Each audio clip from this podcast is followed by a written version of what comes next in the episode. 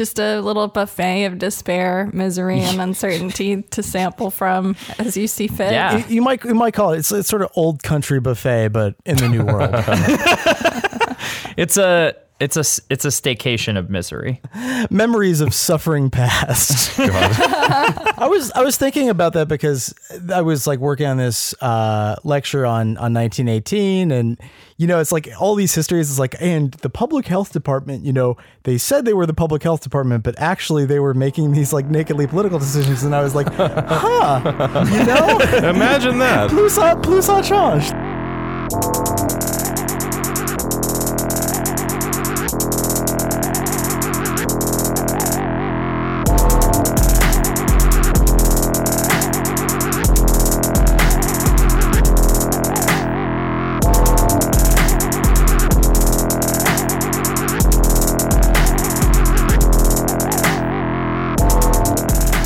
To the Death Panel. If you'd like to get a second episode every week, become a patron of the show at patreon.com slash deathpanelpod. You also get a discount on merch as a patron and the satisfaction of supporting our work, and we really appreciate it. So please consider if you can.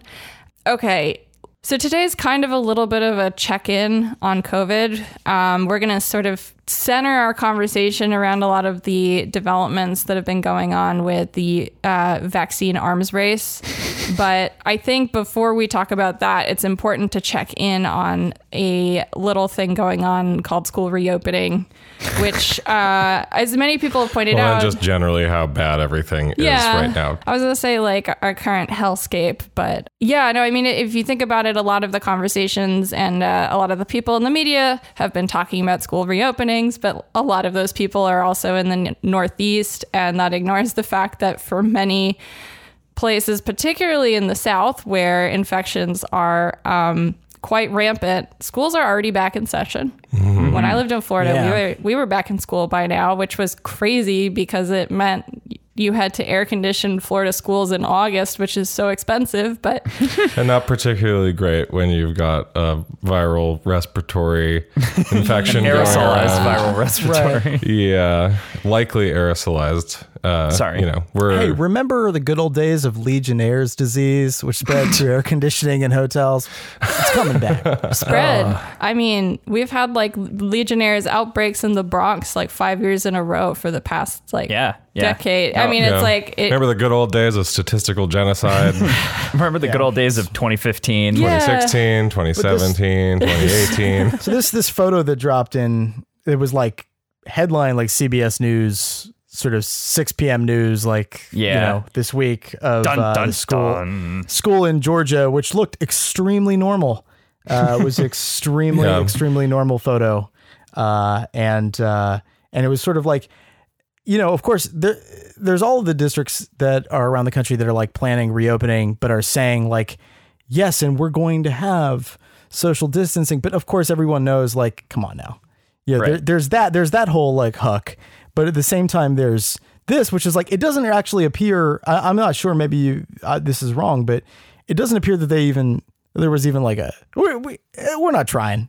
Come on, Well, no, yeah, come exactly. now. I mean, it's funny because they're like they're. I think so many places are basically just doing the thing of like, uh, well, we're we're gonna be okay in reopening by simply f- sort of following CDC guidelines, kind of ignoring that the CDC guidelines are pretty bullshit. Like if you look Right. at them, they're essentially like, okay, do like uh, one way hallways or something, which clearly the school in Georgia is not doing because they're like kids like crossing. Also, they're, like whatever kids in an overcrowded Georgia's school. Like, how are you possibly going to reorient the entire like? Right. that anyway, doesn't seem but- like it would work. But beyond Yeah. that, like, um, you know, so much of it is so much of the guidelines are still like basically the same shit from March, as we sort of talked about before, which is like, as like uh, op-ed and stat pointed out, uh, that was about schools and ventilation uh, that came out yesterday. Like, there's no like the CDC does not have guidelines on like uh, air conditioning How often should and be when filtered. to change your HEPA filters? Yeah. Uh, yeah. It kind of reminds me of the thing of maybe this is going to be very specific to the New York experience, but maybe, maybe Phil, if this is happening uh, where you live too, like, do you ever walk around and like the places that are doing outdoor seating?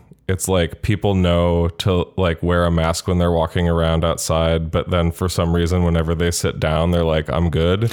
Yeah, You know? even Yeah. people just on benches, like they'll stop and take a break on a bench from their walk and chat with someone and pull their mask down because they're sitting on a bench as if the mask only needs to be worn while you're like locomoting around the city. Yeah, Right. Or I was- once I saw someone, I walked with him across the street three blocks. He pulled it down every time he was at a corner. Huh.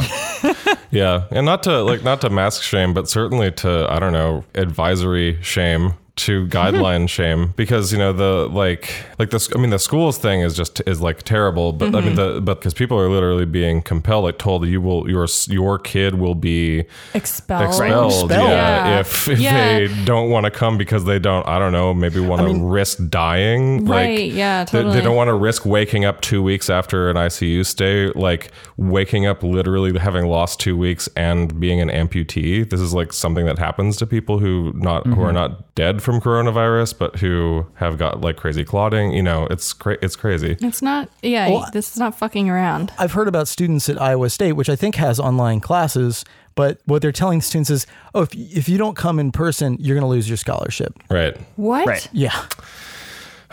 well I mean, as as described in this really good stat news piece, it's the same.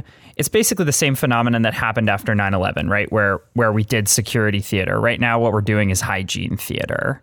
And, Yeah. and and we're sanitizing surfaces because that's something you can see. You can see a worker going and doing that.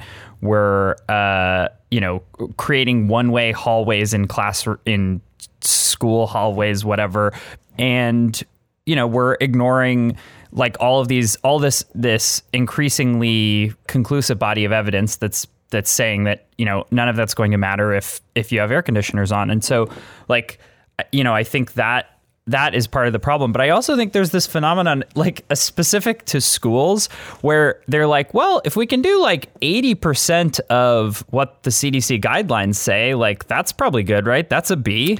Yeah. like like that that's getting us somewhere. Yeah, I mean, and I think it's important to note that, like, one of the things that is starting to, I think, stick out as a pattern in a lot of the studies that have been analyzing, particularly just how COVID spreads throughout communities, is that obviously there is this point of like dosage matters, but mm-hmm. that indoor spaces are are moments of like incredible danger when you have a lot of different communities overlapping or you have like a building where people are in there for a sustained period of time like i don't know perhaps a workplace or a school. You know like uh, so if you are at 50 feet apart in a enclosed building let's say a cafeteria even if you're 50 feet apart from the person for a couple hours and there's low level of virus in the air, like that's enough to cause infection and in some cases infection leading to death. There was a study that um, the CDC put out. Um, or it's not a it's not a study. It's just like a case report of a um, summer camp in Georgia, Oh, boy, yeah. where really what's essentially happened is that the summer camp opened up in early June. They had um, a bunch of teens there to train and older counselors. Then they had a bunch of children as young as the age of six. I think it's 250 children that arrived. And I think it was after about seven days they had to send everybody home.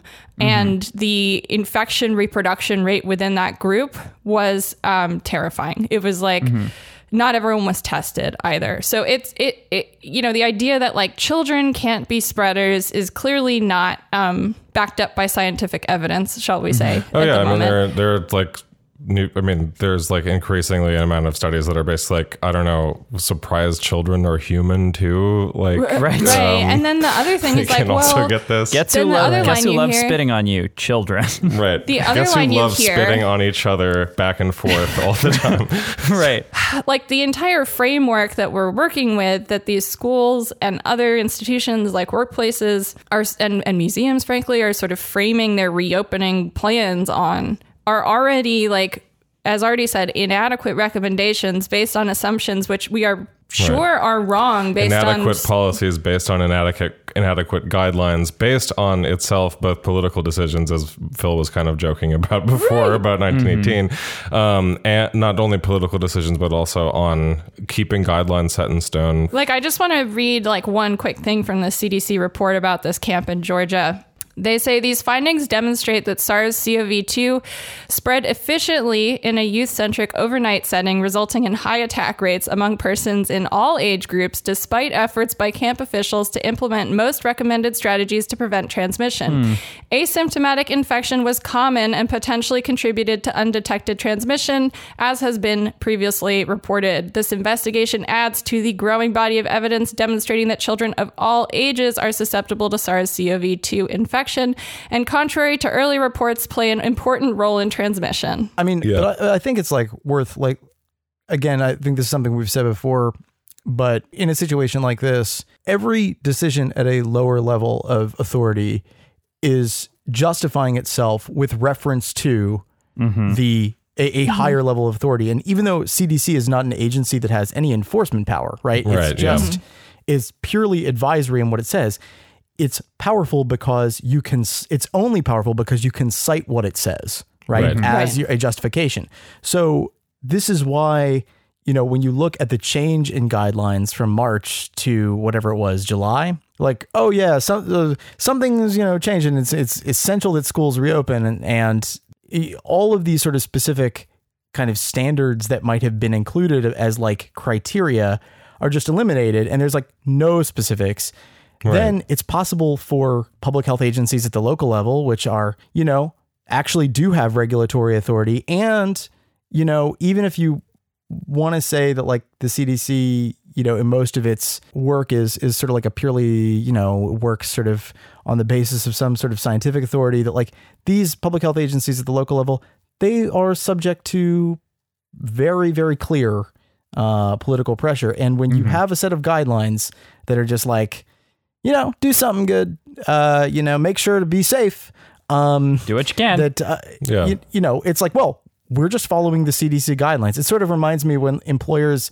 uh, want to go to an NLRB election and not allow like voluntary recognition of unions. They're like we just want to follow the law and just go by the NLRB guidelines like oh, Oh, okay. boy. yeah all right. All right. Well, I, I, mean, why you're doing that. Yeah, and I mean these these uh, guidelines have such a profound social reproductive function because even when Mm-hmm. you look in the like even when you look at for example that um, that uh, sort of like rapid response Supreme Court decision that came out th- uh, this morning or yesterday, where basically they they sort of said that well yeah okay basically um, you know like th- this jail in Orange County doesn't really have to do any of these uh, doesn't doesn't have to really abide that much by these uh, procedures to protect to protect the incarcerated basically from uh, COVID nineteen spread within the jail. The the dissenting opinion, like Sotomayor's uh, dissenting opinion, explicitly like what does it cite as like the part of the problem here? You know that they're not following this even the CDC mm-hmm. recommendations, right? Right. And even the CDC recommendations, but as as constituted, frankly, like mm-hmm. within the context of a jail, are not going to like would themselves not be enough. So And- it's kind of right. um, I mean, this, this is why I bring up like statistical genocide before, because like I think between that and then the that the virus has been really has had like a, a really profound effect, um, especially on like low income communities, and it is spreading to more of those communities. Um, and there is a new study out that says that that found that basically like um, what is it, forty nine percent.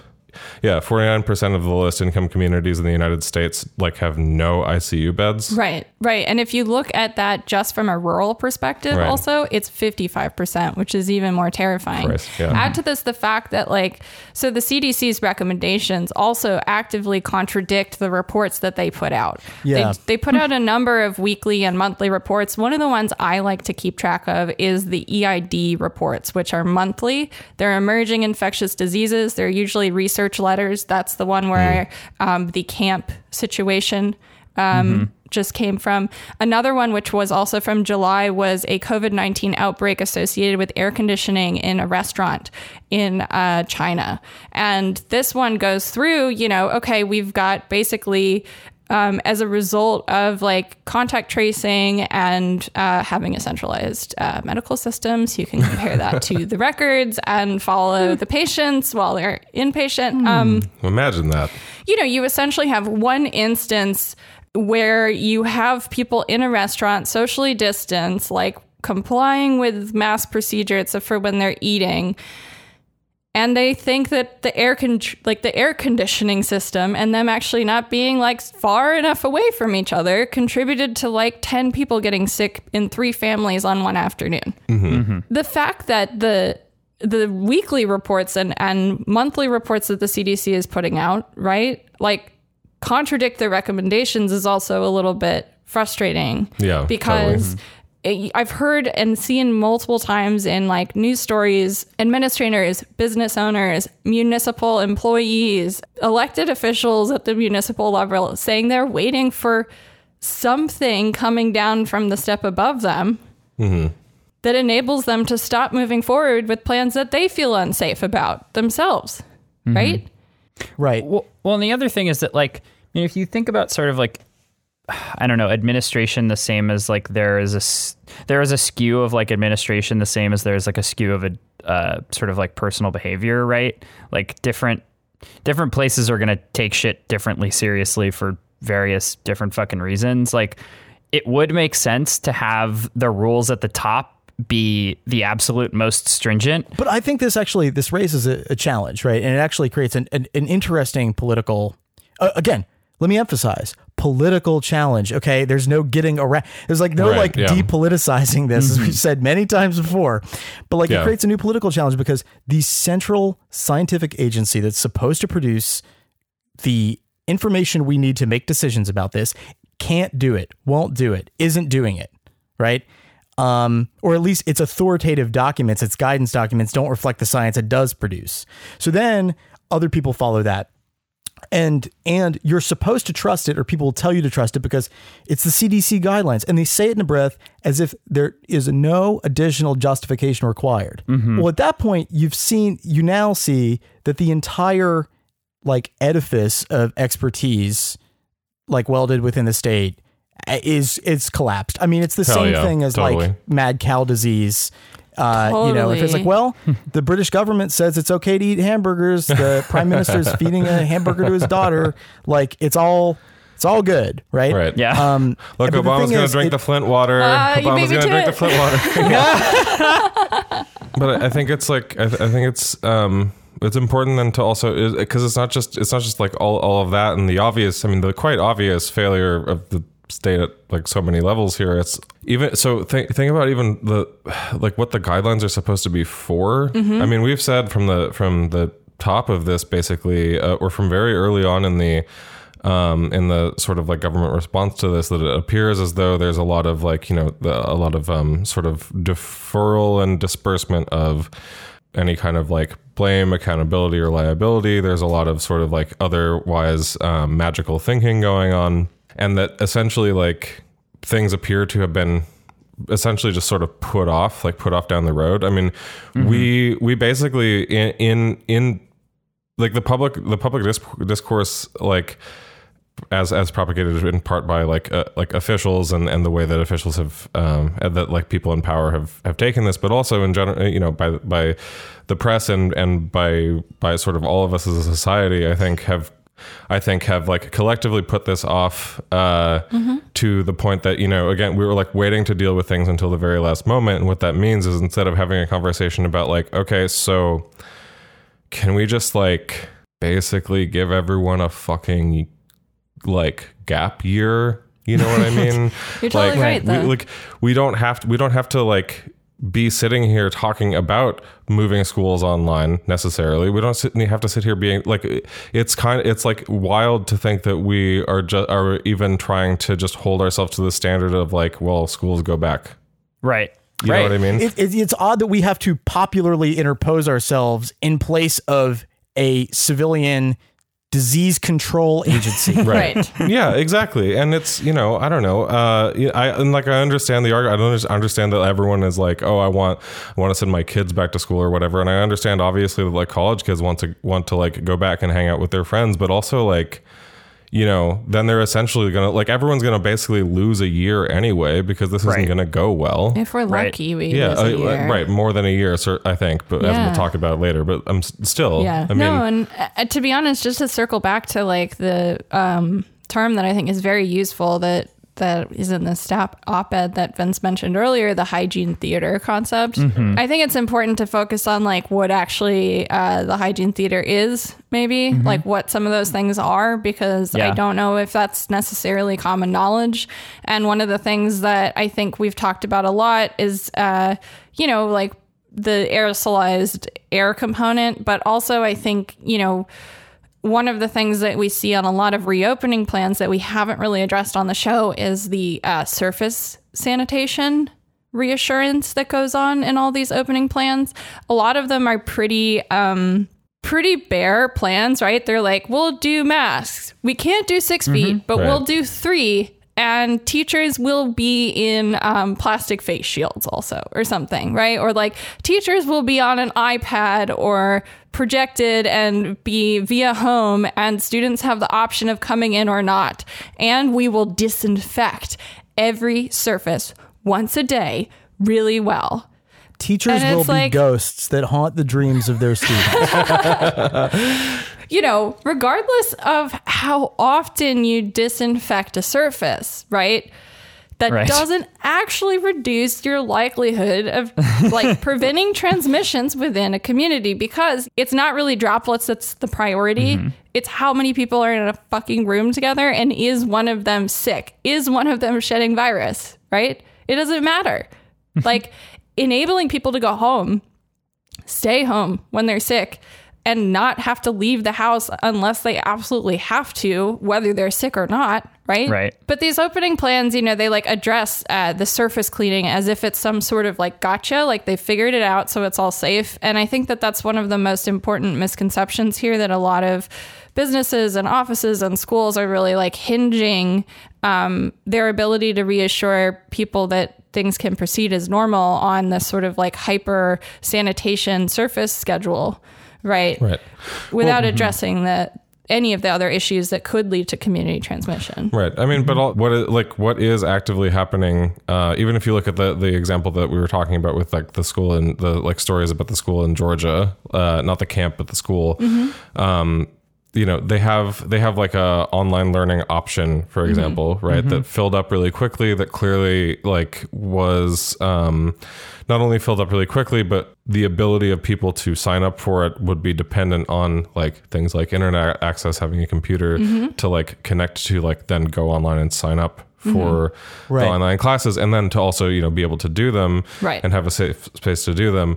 And this is why i bring up the icu bed thing is that like the people who like all of these that all of these like guidelines and all the all the stuff is like to talk about that also in some sense to like talk about that as as uh, sort of the problem is like an academic exercise whereas like a lot of the like the people who are in privileged positions like maintain that privilege and are like Right. more insulated and more likely to be protected unless they are just like you know deciding to flaunt like Herman Cain style the like uh like any sort of uh you know d- like care for whether the whether like the virus is real or not or whatever if they're doing Right. some like you know not to call it Herman Cain if you're doing some I don't know I imagine that like I could see Gwyneth Paltrow deciding that the virus isn't real or something and then like having that be the editorial direction that Goop takes into the election cycle but Love like that for them. you know Yeah, I mean, like the thing too that's frustrating is that you see these reopening plans for schools and stuff that obviously, like as Artie's saying, like target uh, populations already like more vulnerable for other reasons to COVID because they are sort of like reopening plans that make empty reinsure- reassurances about like minimal social distancing and surface sanitation. And then like the criteria you have to stay home is having you know the funds to access possibly an independent tutor or child care Yeah. a job that allows you to work from home uh, a home Yeah. which mm-hmm. is another thing like there are many many people in the new york city school system who are homeless. I think it's like there are 3000 kids maybe mm-hmm. more. Then you have that coupled with the fact that like those are the people right who don't have the resources to maybe have their kids do the uh, online learning option. So those are the kids being sent to school under the false reassurances of the surface sanitation and limited social distancing. And mm-hmm. then to, to tie it back into the like uh, ICU beds, they're being sent home to communities that do not have room in their hospitals and do not have Yeah. resources in their hospitals. Genocide. and th- these ramifications, I think that they like one argument that I've I've heard there's so many bad arguments. It's actually like doing a digest of them is is nearly impossible. But like the the argument from analogy is perhaps the worst one, which is like, well, doctors go into uh, clinics. They're, they're they're essential workers. They go into clinics every day, and like that's you know that's fine. You know you don't. And it's like, well, okay, you don't understand how buildings work at all. First of all, uh, which is that They're machines for living, damn it. yeah, but beyond Sorry. beyond the like okay, that the clinical space just works completely differently than a school. Okay, number 1, if you've ever been to like a you know, wellness clinic or whatever, like you know that it works differently. You know that. Uh but the second thing is like yes, let's let's delve a little deeper and talk about the MERV 13 standard. Uh the the, the standard which governs the uh, filters uh, that are put on ventilation systems in uh, clinical facilities, which are typically a, a very, very high standard that filters out a lot of uh, sort of viral material. Whereas, have you thought about the, the school building that you might be working in and what exactly, in what way, fresh air is pumped into that thing Right. and how air circulates in it and what exactly it passes through and whether or not your employer has changed the filters even or knows that they have to or is it, you know it's just like there are so many parts of a building you don't see. And beyond that because of the costs of you know ventilating a building uh employers often see the purpose of HVAC systems as like you know energy conservation rather than human beings. Right. uh, and so you know there are all these incentives for employers to cut corners in how they ventilate uh, workplaces um, and no one i mean and this is none of this is visible Right. you can Yeah. see Right. people spraying down something, some surface. You cannot typically, you cannot typically see them. What kind of filters they're using? Are they changing them? How many times are they are using filters at uh, all? Purging the building's air. Yeah. Right. Um, Right. You can see none of that. It's all invisible. Look, all we're saying is if you're a teacher, espe- or if, all we're saying is, especially if you're a teacher of any kind, or I don't know, if you're really anyone, uh, general strike. General strike. Right. Well, because I mean, actually, that's what we're seeing is the only thing that's effective to this is like uh, college football athletes are threatening to go on strike. You've got teachers in Chicago Yep. threatening to go on strike. Mm-hmm. You've got wildcat strikes from Amazon employees blocking the entrance to the parking Well, lot. and I mean, with unemployment uh, this high, like as we've sort of said before, not for a long time, but as we've said before, like it resembles a general strike. All we have to do is mm-hmm. declare it. right. You know? Right. Right. So- Exactly. You know, and I, I think also like, especially, you know, if you think about what, like we always, we, people talk about, oh, we're going to implement like comprehensive contact tracing. It's fine. We're going to check everybody's temperature when they enter and exit the building, and we're going to implement contact tracing. Mm-hmm. Well, t- temperature, sure. If someone's actively sick showing symptoms, you'll probably catch it unless they're immune compromised or elderly, right? Um, Also, based on studies, they will have already been shedding virus For for, two five. days at least. five to two days At least two prior. days, yeah. So, Right. so there's a huge portion of the population that that At the same rate, at the same, just to be cl- to be really clear, at the same rate as like Right. when you're clearly very sick. Right. Um, so, So- a lot shedding a lot of live virus. because we know that, right? Yeah. uh, read temperature checks. What actually are contact tra- tracers looking for when they're trying to contact trace? I think is important to keep in mind. It's not just that you came in contact with the person once, it is exposure to virus times time mm-hmm. equals a successful or unsuccessful transmission. Mm-hmm. So, contact tracers are not looking for you having walked past someone entering a grocery store who's very sick. It's how long was that sick person in the grocery store, right? What's their HVAC? Oh. How long were you in there? And Well, that's that that's what measures your risk, right? So it's like if you think about that as the concept of like how we trace how this passes in between people and you compare that conceptually to a lot of the reopening plans, it mm-hmm. just doesn't You, you know what? It, match up. You know what all of this does? For all of the debate about whether or not the Senate is going to include this liability shield, Right. if you know anything about how liability law works currently, the fact that the CDC has the guidelines it does, and those transfer to the, the public health uh, agencies and state and local governments. Oh they my have the god, guidelines totally. They They, already have it basically. yeah, they basically already have it because all you have to do is show that you took uh, reasonable steps uh, Right. to protect uh, against risk. So we already have a liability shield. Yeah. Mm-hmm. Well, and that new SCOTUS decision is case law for it, probably. Right. Oh boy. Well, if I can change the mood a little bit, I do have maybe a solution, which is Oh, Ge- other than maybe general not a strike? solution other yeah, than general death panel. strike. We got solutions here. Well, no, no, Yeah. I don't have a solution so much as let me just say I have a I have a policy idea. Joe Biden's team, if you're listening, if you're listening to me, Joe Biden's team, I've got a really good policy idea that is written explicitly tailored for you. It has come to my attention that um, Emirates, the airline, um, hat tip to Phil. Thank you for sending me this this morning. Emirates, the airline, um, is offering uh, medical insurance and uh, will offer to pay some of the costs of your funeral if you die uh, from the coronavirus uh, while traveling abroad. My my solution, my suggestion for you, Joe Biden, is please take uh, consider taking a, a page out of the um, let's say the Rudy Giuliani School of Dealing with the Unhoused. Right? let's send each and every American on an Emirates flight. Right?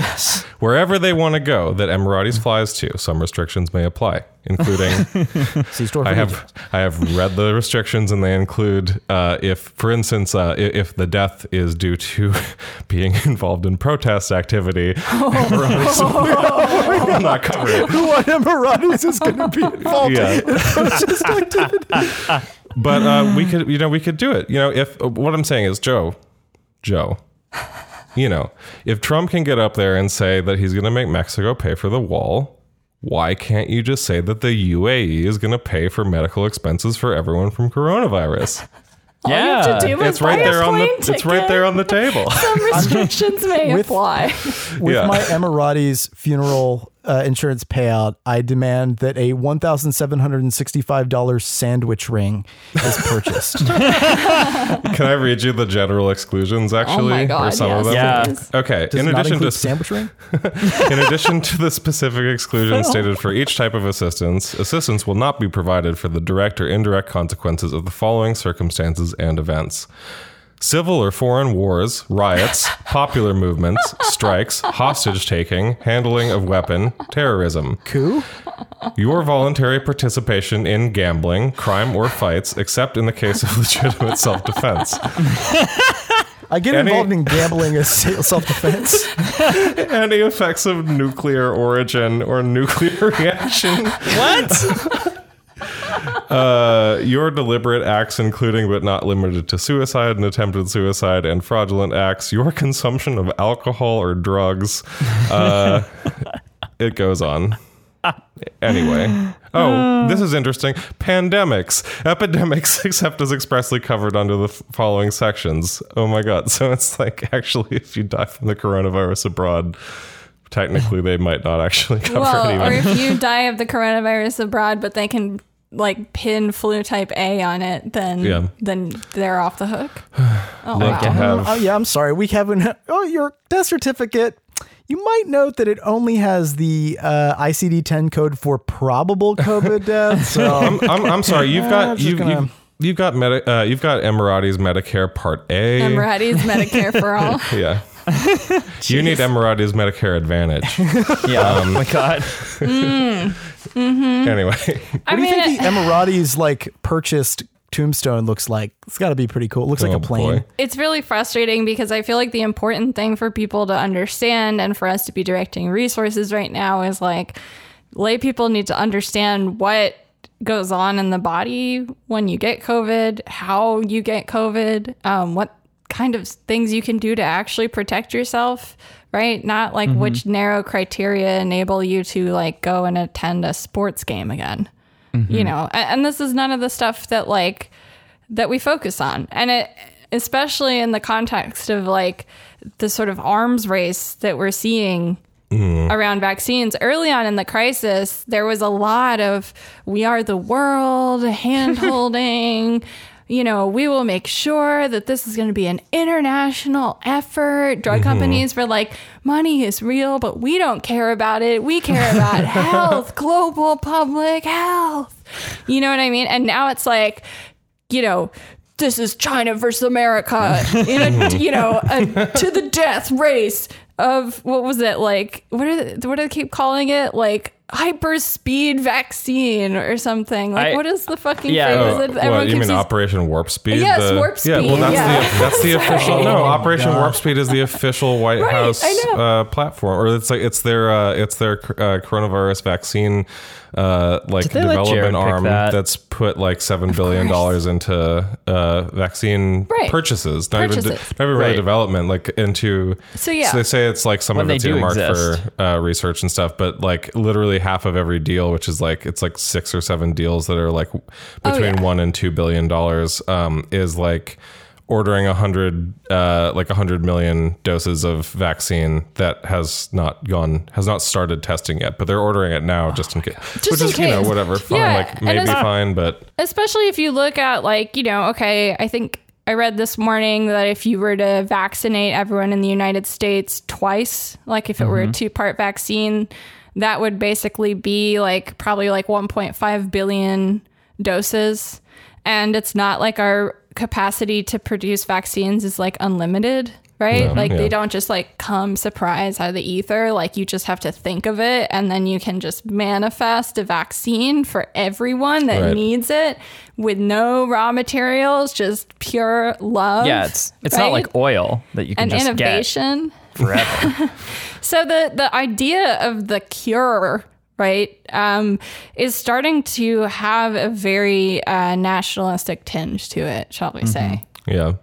Well, and uh, I think I, I don't know who exactly um, either I don't well I don't know if it was coined during this specifically, but like uh, whether it was uh, whether it's like a neologism or not in contemporary usage. I think like it has the the term like vaccine nationalism has been popularized. I think it, it's been it's been spreading through the press in like the last uh, week, but I think in part because um, of some statements by like uh, by Doctors Without Borders calling uh, the current race vaccine nationalism, which is in, interesting because it is it is highlighting something that is like absolutely true in, in terms of how like countries are, are basically making making exclusive uh, you know agreements for uh, production and fabrication with like individual pharmaceutical companies and things like that, and essentially guaranteeing that much like in uh, past what was it like the I think uh, like what what happened with like H1N1 for example Right. um, was like the first time as soon as they had I think a test vaccine or something it was as soon as there was a vaccine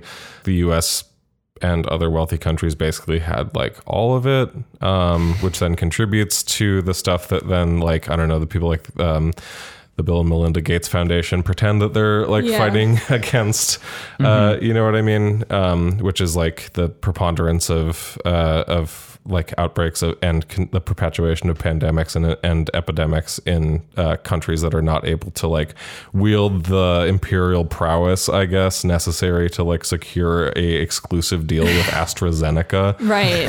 Yeah, I mean, Pharma's Losers. whole like Pharma's whole like "Where Are the World" act was actually more of like an opening bid. Like, Definitely. like we could sell it to anyone. We're we're gonna think of all of you. It's just you know No, who's the- gonna come to us with the most money first. the the We Are the World thing was a threat, right? Like they were You they were out we're there the being world. like guess what we're going to fucking do if you all don't fucking pony up because Yeah. That's literally what was going to happen and America was like we will not let this be mean- equitably distributed. I was gonna say, yeah, the phrase "we are the world," uh, the just the syntax of that phrase, like a lot depends on who we refers to. right. I think, yeah. Um, a close reading of that phrase. It's interesting though too, because you know, as a lot of people have uh, pointed out, and there's like, if you're interested in sort of like the press angle, there's a great, um, I think, is her name Sarah Lazare? Yeah. So yeah, there's a there's a, like a great article um, on this in in these times by Sarah Lazare that like does go through a lot of the sort of like media response. But uh, one thing that's not mentioned in that I think is really is really telling, which is like so. For example, uh, if you go to like if you go and read like Politico. Um, for example, almost any of the articles, like there'll be new headlines. It's like Operation Warp Speed uh, decides to uh, what like you know has has a new deal with like the Sanofi GlaxoSmithKline uh, partnership or whatever, um, and they all have this like little tag on them because they're part of this like broader series that they're basically doing called uh, literally called the vaccine race.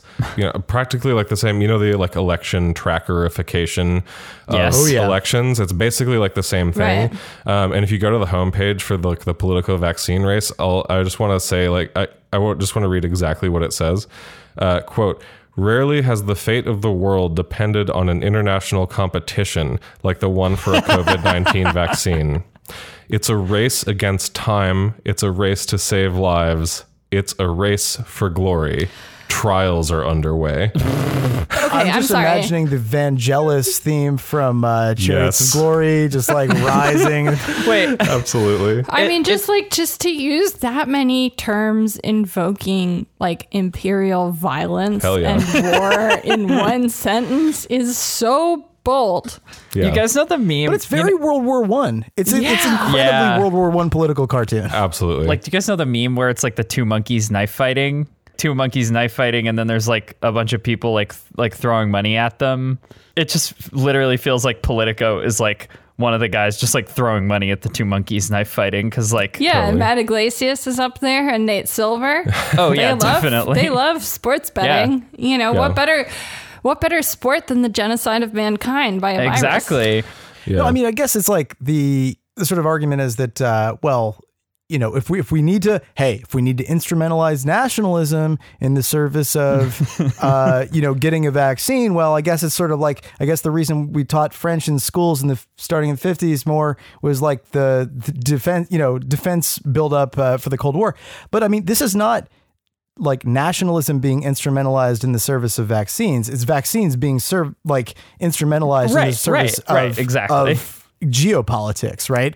I mean, like it is like what better way of rearticulating or reasserting uh dominance in like you know the state sort of anarchy of the state system than by like hoarding a valuable resource. Gee like God, yeah, uh, totally. and you and know rallying people around that resource. Right and and again like what better way of sort of focusing national attention on that by instrumentalizing uh public health regulations you know as, as a means of like destroying institutions that Right. might be valuable in a democracy yeah. Right. And not to just like point the finger at every single institution and say it's trash, but like when you combine that with the things that the WHO has been doing and, and how slow they have been to um, roll out circum- certain recommendations based on these paternalistic determinations that certain countries wouldn't be capable of allocating resources properly. So they didn't want to go and recommend masks from the start.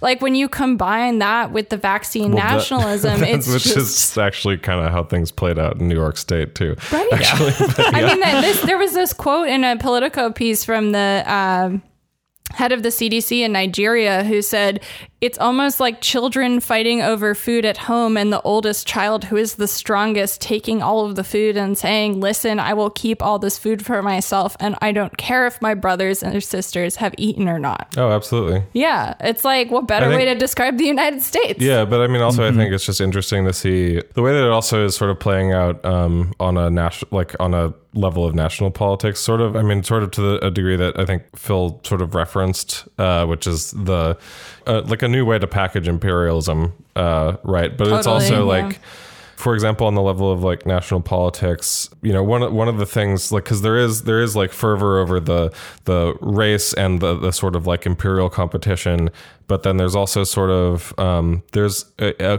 tremendous degree of hope and trust being put into this sort of uncoordinated, massively irresponsible, competitive enterprise that is like supposed to produce uh, this vaccine to the point that like um, what was it? There was like a Goldman Sachs al- analyst who uh, made headlines this morning for basically saying that like for basically like changing um, their market predictions to say that like you know the the likelihood of there being a, a new vaccine by the end of the year is like is is undercounted in financial markets. And it's like it, it's based on nothing. It's absolute it's it's patently ridiculous um, to to pin any sort of hopes like that uh, but then also even like is being repeated in um, I don't know have you guys heard this thing of like uh, October vaccine surprise Ew.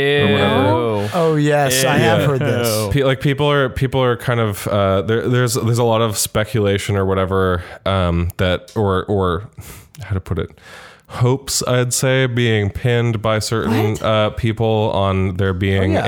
a October vaccine surprise for Trump, meaning that like.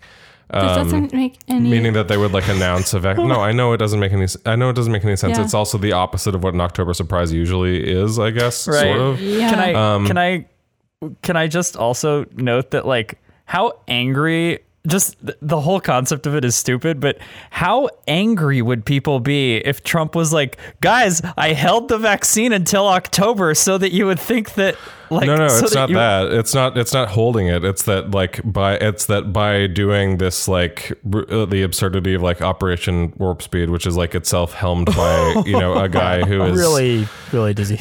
a guy who is like um uh, Moncef Slaoui, I think, who is like um a like a f- former pharma executive who's one of these guys who's being paid being uh, quote unquote being paid a dollar or whatever for his services to be like a advisor for for like heading the Operation Warp Speed or whatever. And in doing so has been ruled that he doesn't have to like disclose his many pharmaceutical company holdings um, Got but him. like and and who like basically who's literally saying there was a he like appeared on a podcast i guess um like a, a white house podcast or something like um a, d- a couple days ago saying li- like literally saying that like he thinks criticism of trump and criticism of uh, and skepticism towards the idea of a vaccine being able to develop this quickly like undermines their un, like undermines the country's efforts and patriotism as a whole or whatever and that basically like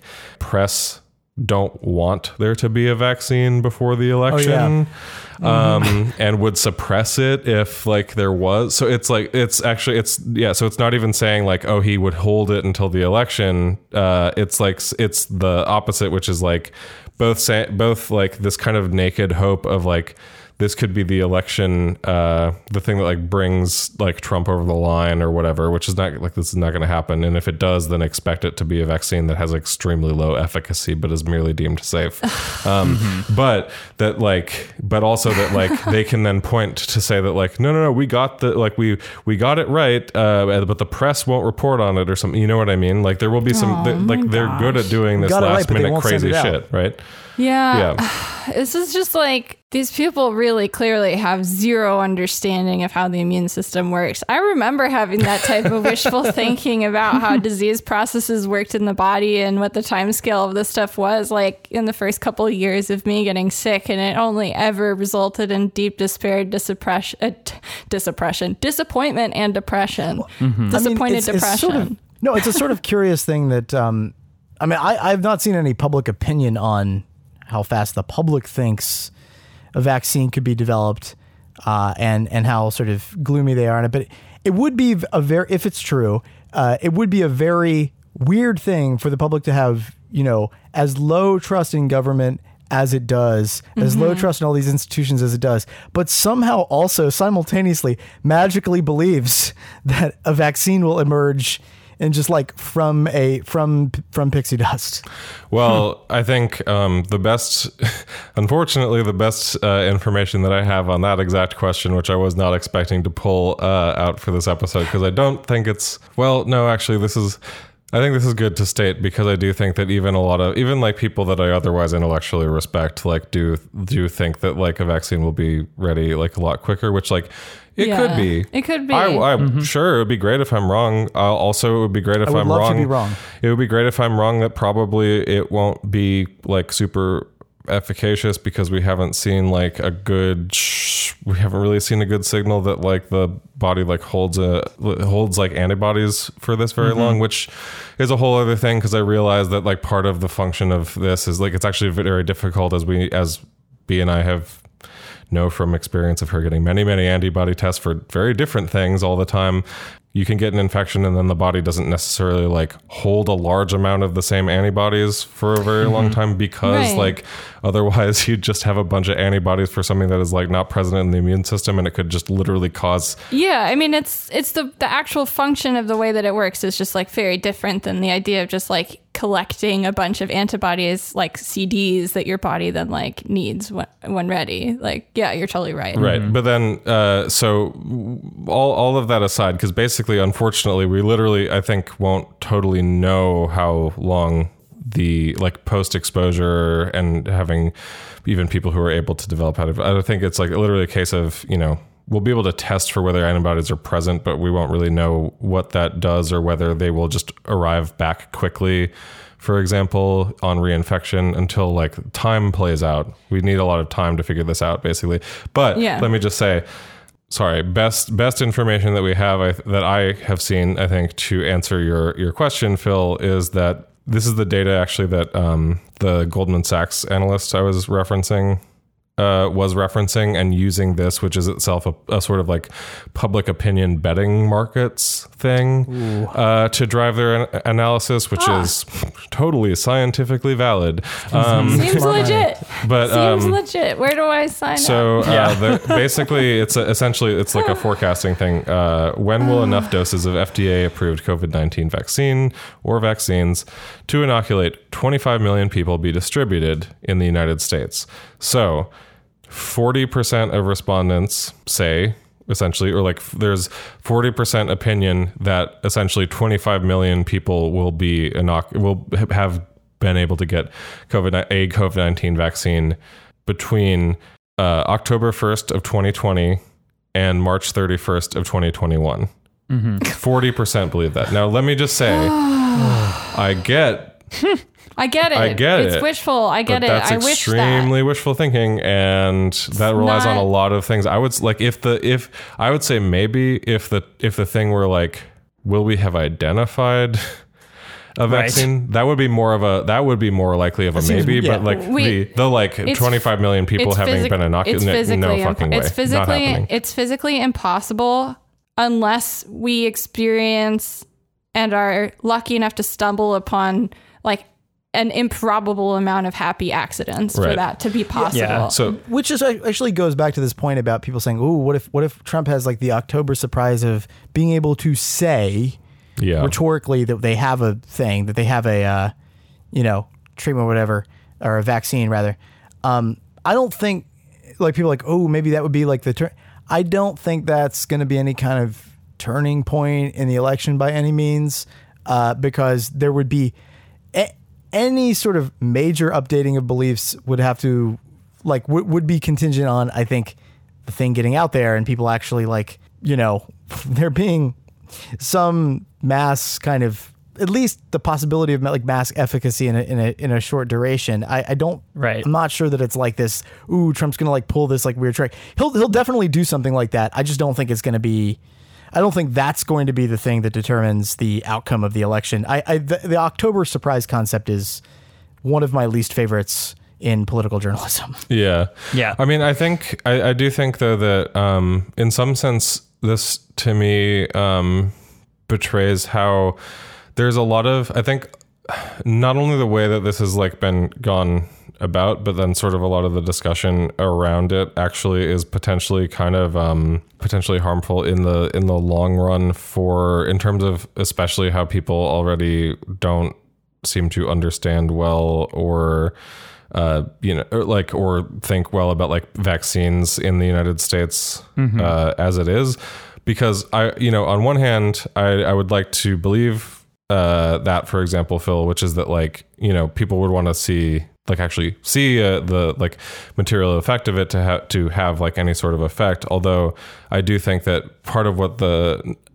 part of what not only the sort of like that statistic about what people believe in terms of uh, when the vaccine will be ready, which you know partially is based on what people are just saying constantly, like Anthony Fauci or whatever is constantly saying like we'll have one or whatever uh, within that time frame. So I get why a bunch of people like totally believe it. As, in, even as in as much as it is like pretty much wishful thinking, so I could imagine you know someone going out and saying we have got it, and people being like, "Oh, relief, it's coming," right? Because then at least it's like you know, it's like when it's like when um uh I don't know, it's like when how people get like all like bent out of shape for like this is such a bad example, but for like a, a new console release date or something like that, you know what I mean? it's like okay, now we know it's no, coming. that's a great example, Artie. but like uh well unfor- and it's unfortunate that it would be that would it would be a reasonable example at all because it's ridiculous but uh and also vaccines should not be products but um nor should electronics for that matter um communism. Anyway but the uh Consoles for everyone. well but i think for example like I, I keep thinking about the like the operation warp speed thing for example. Not only is there like a lot of misunderstanding about uh whether a vaccine will like necessarily work for a long time or whether it's like a vaccine that's like the polio vaccine which is like a miracle basically in terms of modern vaccines. Um, i don't think there's uh, there's like almost no vaccine that's ever been as efficacious as that It is the it is the example of getting spectacularly lucky, but Yes. also having a very available pool to test on, which we don't have. So that's again a major hindrance for us. You know, Right. But then, so knowing, for example, that there is like one of the reasons that like anti vax stuff can spread in the first place is because like vaccines in and of themselves, like all vaccines have like a, some sort of baseline efficacy rate, right? They're not all like Right. totally perfect. Um, and, and like that's, actually functionally not even really the point they have to be just effective enough that they can uh, make it so that enough people like can fend off infections of various things in order to make it so that people like let's say b for example uh, who has like a suppressed immune system because of her immunological condition right or other people elderly people other disabled people whatever what have you um, can be protected because like literally the virus can't just like replicate and won't be fucking everywhere like it is right now.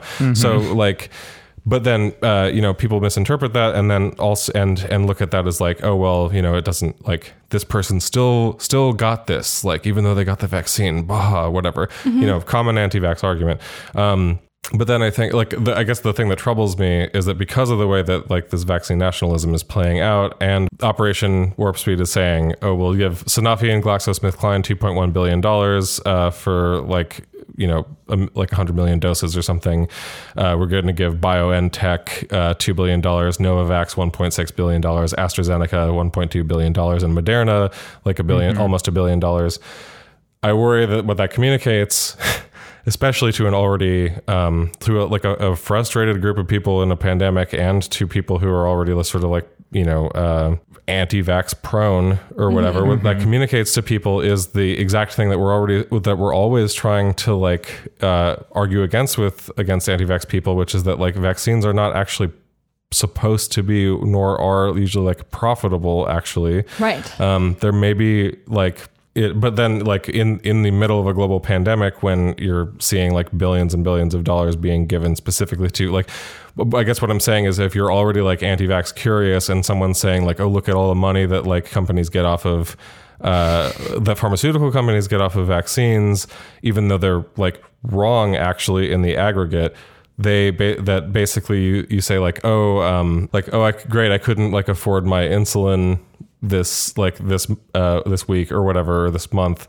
um but then like AstraZeneca who makes my insulin just got like you know a couple billion dollars from the government to develop it. You know I don't well, know and whatever add, like, add to that the fact that there have already been like so far in the course of this now very short pandemic, what will be a short portion of a long haul. Right. Right. This is only the beginning. Like we've had what three drug scandals, right, over profiteering, where you've had a drug blow up, questions about why that blow up like happened you know the hydroxychloroquine the uh, whole thing with remdesivir.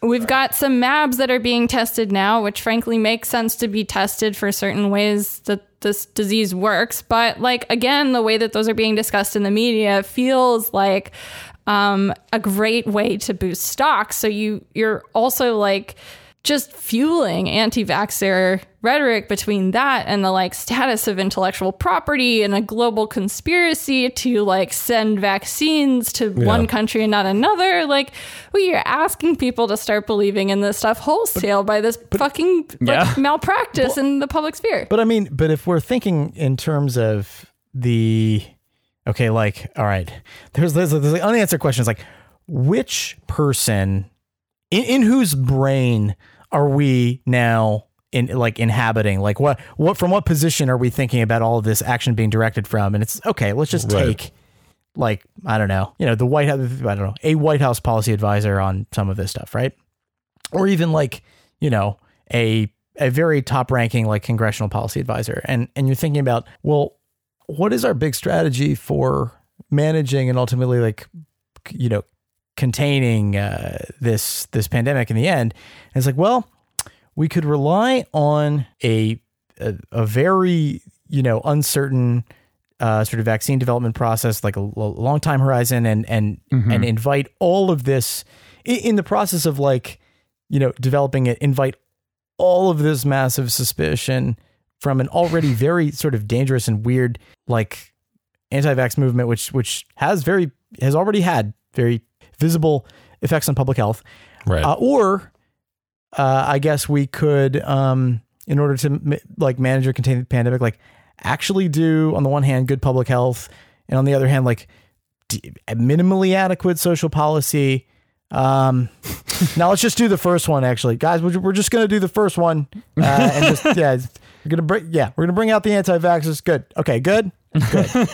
yeah, well, it's but it's but I- mean, when the two options are presented to you, it's like, you know, one one is going to to make uh, like me and my uh like sort of like entire social class wealthier, and then the other one is uh like not going to do that. Uh, You know, the choice is obvious, right? There's no you know they see it they always see it as this like upside yes and thing where they're like well we'll make a shitload of money and we'll help people and it's like you know the second one gets completely ignored all the time in you know in favor of of just craven fucking capitalism but Yeah, I mean, it's like it's frustrating. that's America. It is frustrating, especially because like what a lot of a lot of these like myths are allowed to perpetuate because they think a lot of people don't understand uh, what a vaccine actually needs to do in the body, what the virus is even doing, Right, like yeah. why they feel like sh- shit when they're sick.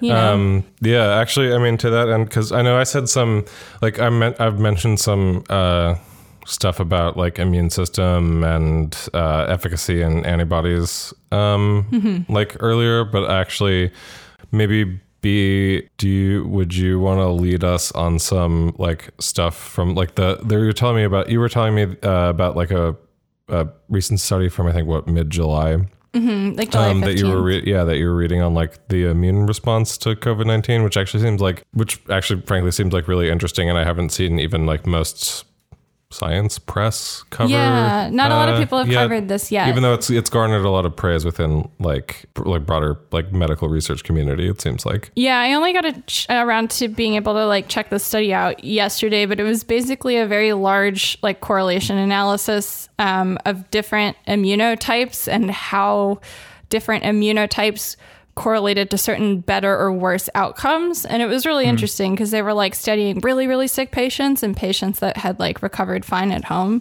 And mm-hmm. it's fascinating. But, you know, I mean, like, that study is pretty pretty high level and i understand why it's like not being talked about in the media because its implications are also like in- incredibly complex because they can't necessarily be used for any kind of like rubric of treatment but they could be used to like determine what the next study could be which could help us like develop better immune system interventions but like Well, so when you say immunotypes, is that like uh, what like different profiles of like how your immune system responds? Is that are they Yeah. like are they are you saying like they've developed they're developing immunotypes based on specifically COVID response, or there or there are the is immunotype like a thing that I just don't know about? For example, yeah immunotypes are like think of them as like stages more like um, you have different types of immune system responses that trigger each other and depending on the balance of cells that you have in your blood at that moment that your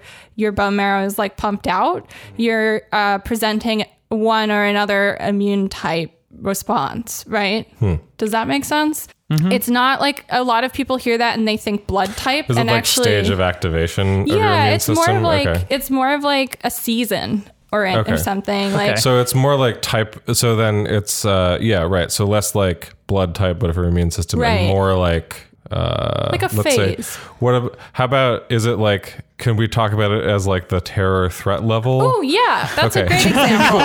Great. Okay, so uh, so Something from that like everybody understands. Threat level orange to threat level red, and whether you can go right. through TSA as a result. Totally. I Um, think that's a better analogy. And actually, the interesting thing about this study is the one thing for sure that it definitely sort of disproved, which was awesome, is that there's been this sort of hype rumor going around. I think starting from a study in Spain that said some blood types get Yeah. more sick and die from COVID, and some blood uh-huh. types are fine. And I had literally people texting me like, "What blood type are you?" Yeah, people did that too. So wait, so wait, what's the yeah? That's that was a that was a meme for like a while, and I got asked that question a lot, and I was like, what? I can handle this one because even I understood this. Categorically, fuck no, that is bullshit. Like What- there's Yeah, blood types, Yeah, blood, your but blood like- type does not. Uh, w- w- Yeah. What's funny? Um, the yeah, we were we were listening to something actually, and it was funny because they were character they characterized uh, this part of the study as like, yeah. The only correlation that you could find uh, in this study between like blood type and your response to COVID 19 uh, was that like people, patients who had that blood type correlated to having that blood type. Yeah. As in, like, you could say, like, like you could only- only, yeah. the only way you could make a correlation was just by matching, like, it's, it's, yeah. It's yeah. So it, basically like this was like one of the most comprehensive and complex biostatistical studies that has ever been done on a virus. Actually, hmm. like not just on COVID. It is an incredibly complex, incredibly impressive effort.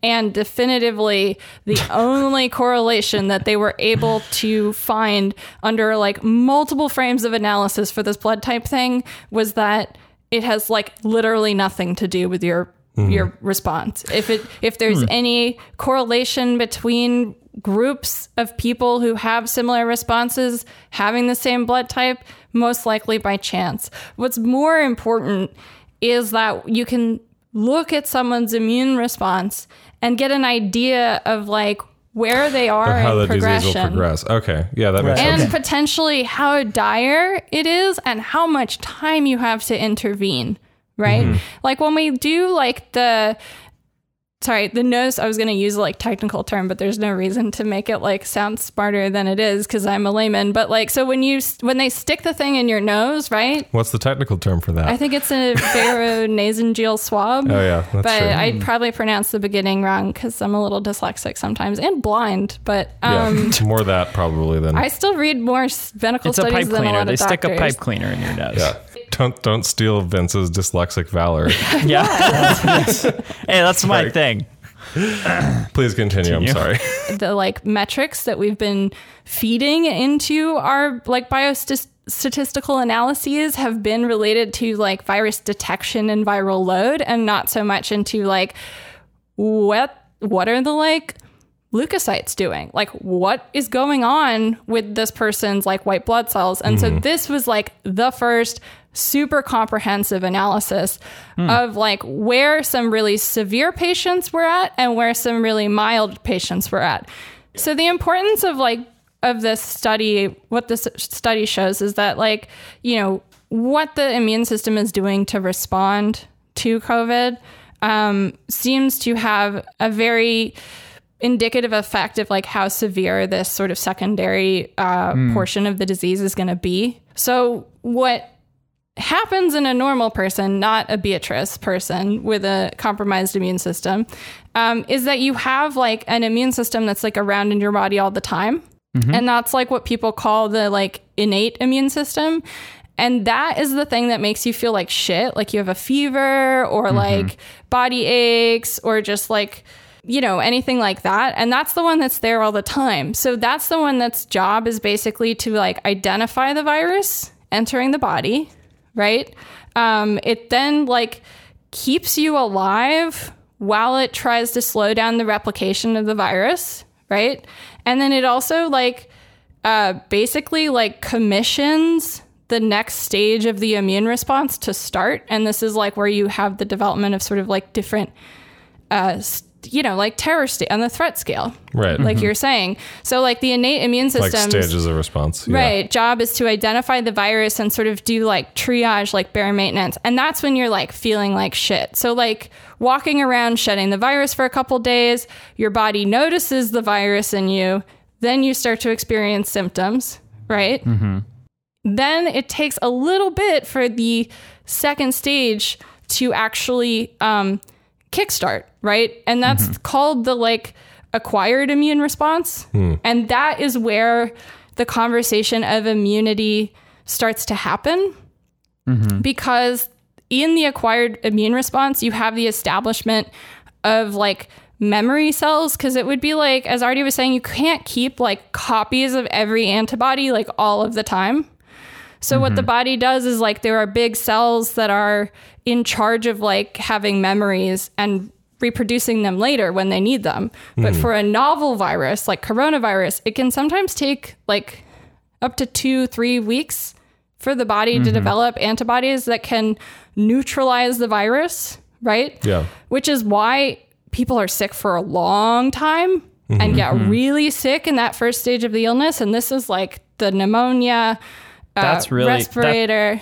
That's that's really interesting. That's something that I actually did not didn't understand and didn't didn't understand like hadn't put those two things together at all. That's that's fascinating. Yeah, no, I mean it, it's it's. I think it's important, and this is just like mo- I mean, most doctors don't even like you start talking about the immune system, and they're like eyes Right. glaze over, like they're drooling, they're like, you know. But it's that second stage that is the stage which uh, you're addressing with a vaccine, but that second stage also can produce that immune response that is giving people heart attacks, cardio, blood clots, sudden Right. stroke.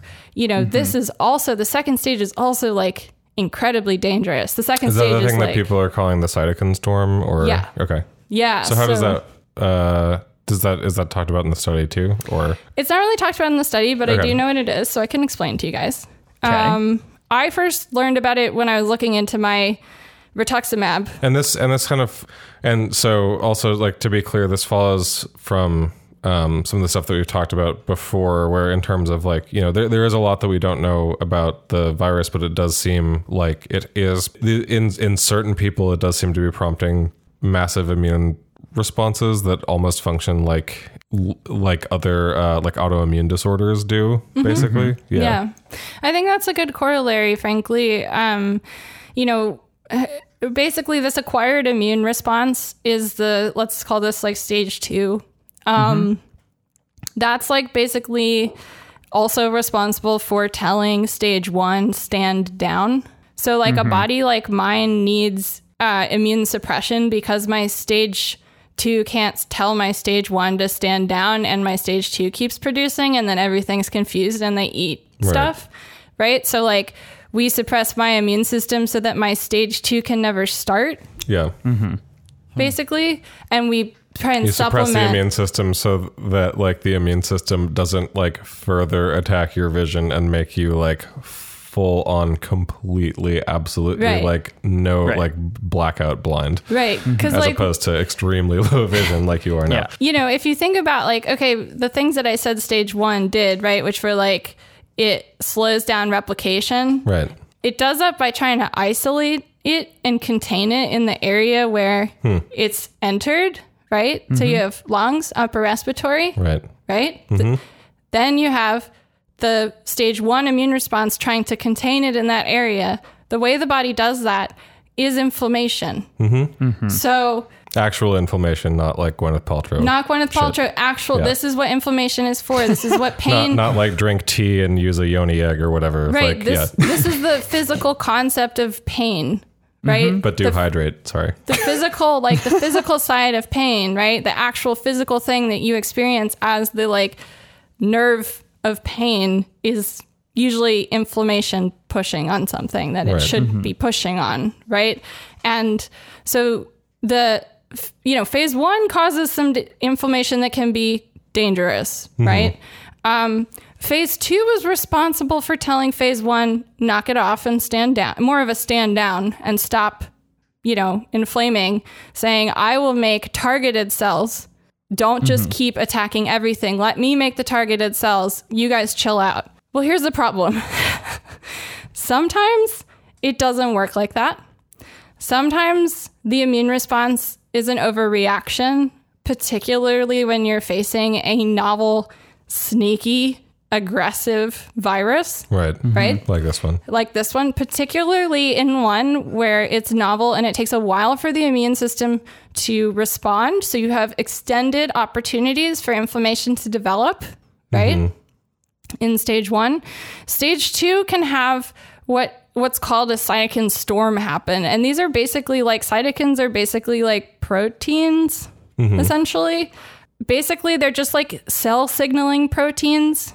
If mm-hmm. that makes sense. Does that make What sense? that they're mean? like so they're like a broad category that includes like a bunch of different cells like interleukins, lymphokines, like chemokines. It's like all these different sort of cell proteins that like are produced by big immune cells like the macrophages I was telling you guys about a couple weeks ago, but they mm-hmm. basically are like they're not hormones, but they like regulate and balance uh, the transition from innate to acquired immunity. Hmm. Mm-hmm. And they tell the cells like how to behave. And so a bunch of different cells release a bunch of, of sort of variables of cytokines, and those all work together as proteins with the receptors on other cells to direct the activity of the immune system. If that makes sense. Right. Makes sense. So, what happens when you release too many cytokines at once is that the immune system gets incredibly overwhelmed and confused. right. Uh, it was first observed in 2006, actually, during, I think it was uh, SARS 1. Hmm. Um, it was also observed in avian influenza H5N1. Um, and it can also be called, I think it's a hypercyto, hypercytokinemia. I'm probably mispronouncing that. That's not a Red Hot Chili Peppers record. Yeah. but you know, but Not this is yet. something that we see like Epstein Barr patients have this. You also see this sometimes in like graft versus host tissue rejection um, with strep, right? So, but what hap- What happens?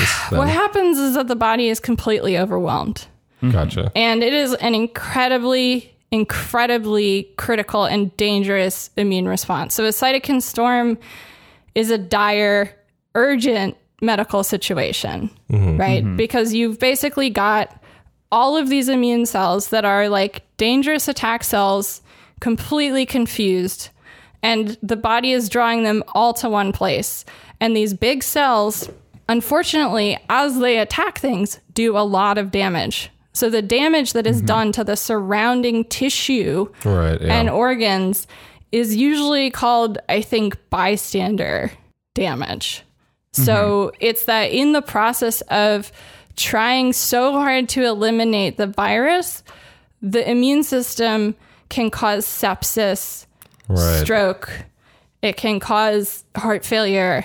It's Right. it's incredibly resource draining on the body. Well, that would also as make it make sense why so many people um, who have, you know, quote unquote, uh, either got, well, who have not necessarily like gotten better, uh, but who have been maybe like discharged or whatever, still say that they feel sick months Mm-hmm. after and are be calling, you know, it's funny because, you know, there's this whole thing of like COVID 19 people calling themselves uh, long haulers Mm-hmm. or whatever.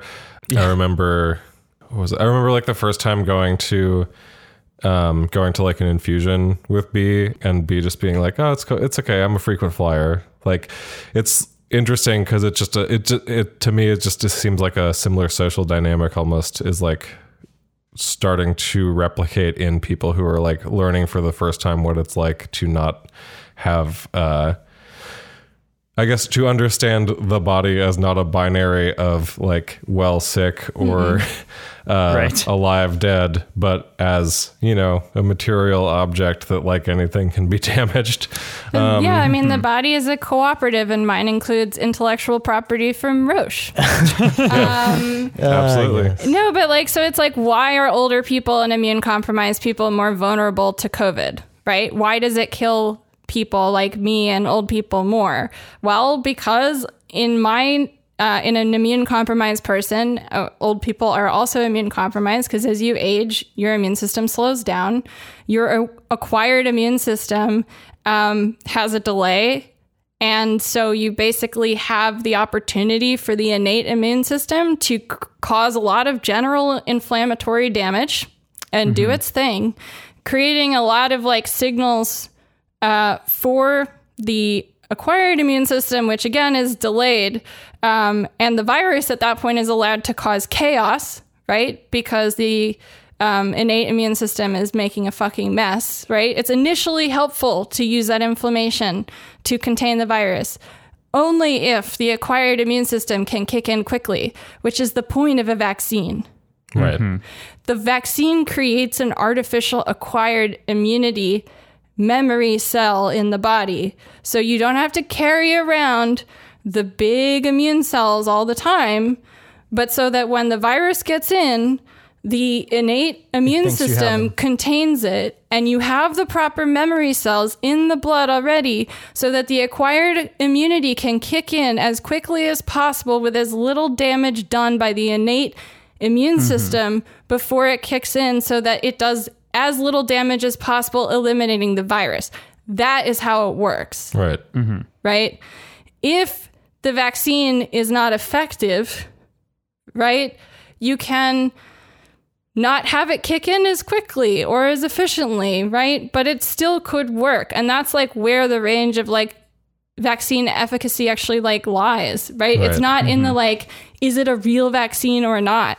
It's like, how quickly can or how well can it in, like give the body these memory cells? Right. right? Mm-hmm. And like, you know, why does a person like me die more easily from COVID?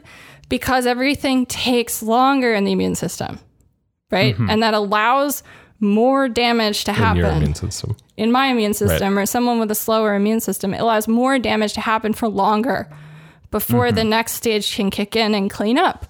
And that's just a simple fact. And that, well, that's a very, I think, relevant point because the the way that I mean, this happens with obviously standards and standard quote unquote like standard treatments all the time, which is that when we think about efficacy, we th- there is in in popular imagination and even perhaps in the in the world of the clinical trial, there is a model patient in mind uh, that that helps to produce the the sort of standards of judgment. But mm-hmm. what you're saying is that th- the way that we choose that and the way that we think about the parameters of that model person uh, really matters for how we think about efficacy and and mm-hmm. what kind of world that we'll live in, even if there is a vaccine that is quote unquote effective. Right. Right. Mm-hmm. Which is why, yeah, a challenge trial on a bunch of young, healthy people is great, but that doesn't produce a vaccine you can use on a 65 year old person. Right. You know what I mean? And it's like, Yeah, that's like, being completely missed. That's not at all. I have not read anything about that in, in vaccine coverage. no, Uh, not from So, like, anyone. and it's, it's something that you will, even if there's like an in-depth like little segment on the evening news, that's just a part of the reality that is not discussed. It's just assumed that when this is produced, uh, that you know It will work for Uh, everybody. it will work for everybody. Well, you know where Yeah. you know where you'll fucking see it though. You never see people talk about that, but you will see things like uh, what I actually put, what I send out as like uh, uh, articles, a, a resource for you guys, just because I think this is it's uh, wild how.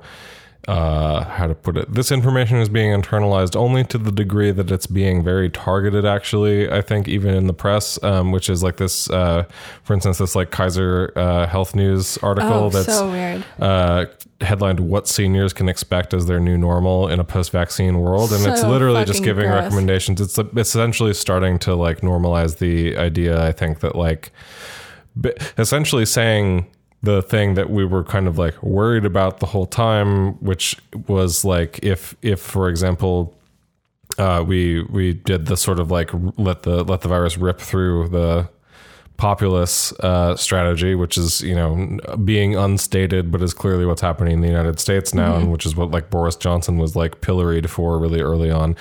Um, but the um, you know the like the article basically like giving recommendations to to seniors saying like just expect to you know the probably the rest of your life you're going to have to do some degree of social distancing you know Yeah. just expect that Right. And it's just absolutely wild. which too, also like, just to be clear like for which affects people like me too and people with like other people with disabilities and with um and with compromised immune systems including anyone who's on like chemo anyone who's Right. taking anyone who's like being treated for cancer Right, like for this- all these people who for taking these like drugs for any reason And the thing to um, remember is that like this these deaths are not happening because there's something wrong with these people's immune systems. Their immune systems is rea- reacting to the novel virus that is in them in a way that makes sense for how our bodies work. Yeah. The mm-hmm. problem is is that severe immune reactions can be caused resulting in sudden death by a lot of different things and it's been a while since we've like had a pathogen that's been this widely contagious that does this probably. But i'm sure this is something that's happened in our bodies since human beings have existed right? Like it's just we have a name for it now. It Oh, doesn't mean that a thing. cytokine storm is like a new thing because coronavirus Oh, is yeah. some No. scary new type of virus. It's just you know not to like i think anything in the body if it's like anything is dysregulated and pathological in the body it can become a problem right? And just to like illustrate how dangerous like a cytokine storm actually can be. There was this drug trial in 2006 of a mab drug um, a monoclonal antibody a phase one trial. They were trying for safety phase one with the fda six young healthy men ended up in intensive care after receiving the first dose um, within 90 minutes. Wow. Whoa. That's quick. damn so well that i mean that That's a makes cytokine sense. you're storm. also yeah Yeah, you mabs cause- are often also you know like you're injecting it directly and sometimes in volume Right, right, right, right. But I'm saying like this is just the body is releasing too many Yeah. cytokines No, totally. into the blood too quickly. And this is the immune response that is Mm-hmm. so dangerous, that is clinically very difficult to treat. And Mm-hmm. the risks are very high. So, like, this is the reason why we look at ICU capacity. Right. Because if you think about this drug trial situation, obviously it's accelerated, right? But someone in a rural setting who starts to experience these symptoms of like chest pain, difficulty breathing, mm-hmm. they might not have three hours to drive to the closest hospital that has an ICU. They might not be able to afford the ambulance or the helicopter ambulance, so they probably won't call it. And they mm-hmm. won't. And this is that is genocide. Mm-hmm. That is Yeah. Our fabulous market system gives the virus the choice. Mm-hmm. The virus gets to decide how quickly this person will die. yeah Yeah. Mm-hmm. Not to be a bummer. I think it's just like really interesting to hear all of the vaccine horse race speculation from people who literally have not taken the time to understand like w- how a vaccine could be ready that quickly, right? It's just the wishful thinking as it relates to the market, as it relates to reopening and saving GDP. And it reflects ultimately that there is like almost nothing in our entire political economy that is centered on actual health and survival at all. yeah I You think know. we're going to have to do vaccine watch watch uh, hell just as, yeah a, as a recurring segment. i like that Yeah. idea I mean, it does make you laugh when you see people offer chronically ill people immune boosting treatments, right? Now now you know why that's so funny because Yeah. you're like you idiot, that's just going to cause more inflammation from their innate immune react like response. Like are you simple? What's wrong with you? See? Fortunately, fortunately. I, uh, I I thought that before, but I'm glad now I know exactly why I think that. cool Well, I think with that, we should call it a day. indeed Um, if you'd like a little extra death panel, please consider becoming a patron. You'll get access to the Monday bonus episode and our whole back catalog. And we've talked a lot more about COVID. So, yeah you know, Also, if you want a example of what one of those patron episodes is, which is basically just like you know we do a different, we just do it, we do two a week, and we don't really treat them as any any different. Um, no, the patron one is better. Um, it's amazing. So earlier this week, uh, we we uh, unlocked uh, one of our patron episodes called "The New Normal," um, which was our discussion, which I think was still sorry from when uh, Vince was on vacation, but our uh, our discussion about uh, the sort of process of normalizing COVID nineteen deaths, how that happened politically. Um, we also at the sort of the beginning of that talk about um, what was just starting in terms of like the federal crackdown in, in Portland with the with the people being abducted and things like that. Um, but yeah, so check that out if you want to hear what a patron episode sounds like. Other than that, like you've been, if you've been listening to us, then you know what it sounds like. If you want us twice a week, patreon.com slash death panel pod. All right. Yep. I think with that, we'll call it a day. Mm-hmm. Medicare for all now. Solidarity forever. Stay alive another week. Hell yeah. This is y'all. Bye. See you later.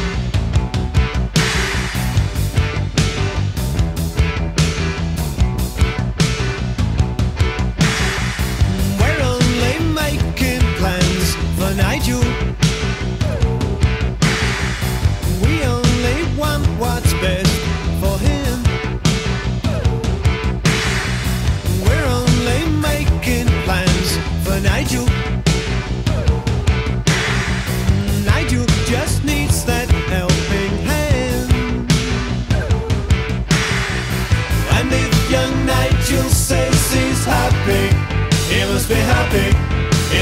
Happy, he must be happy in his world.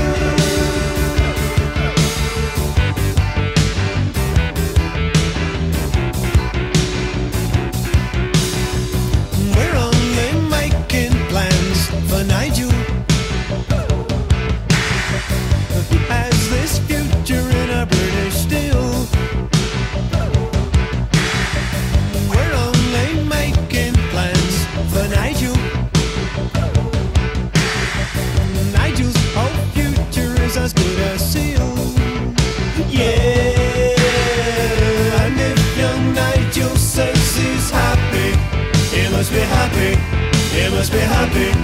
He must be happy in his world.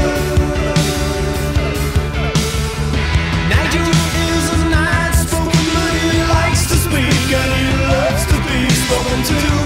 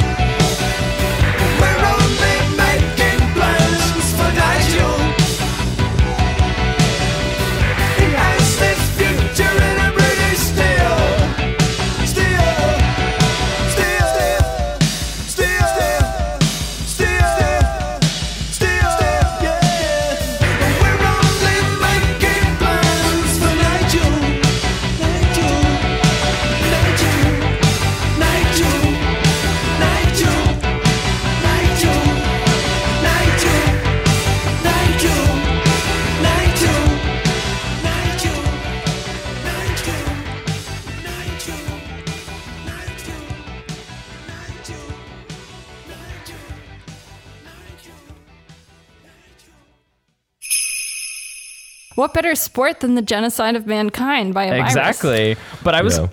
Oh shit! Sorry. Just- Sorry, I just like slapped my phone off the table because I was I'm just, Just- glad not to be the only one that does that during recordings. I was just gesturing wildly. Anyway, I'll just leave that phone on the floor.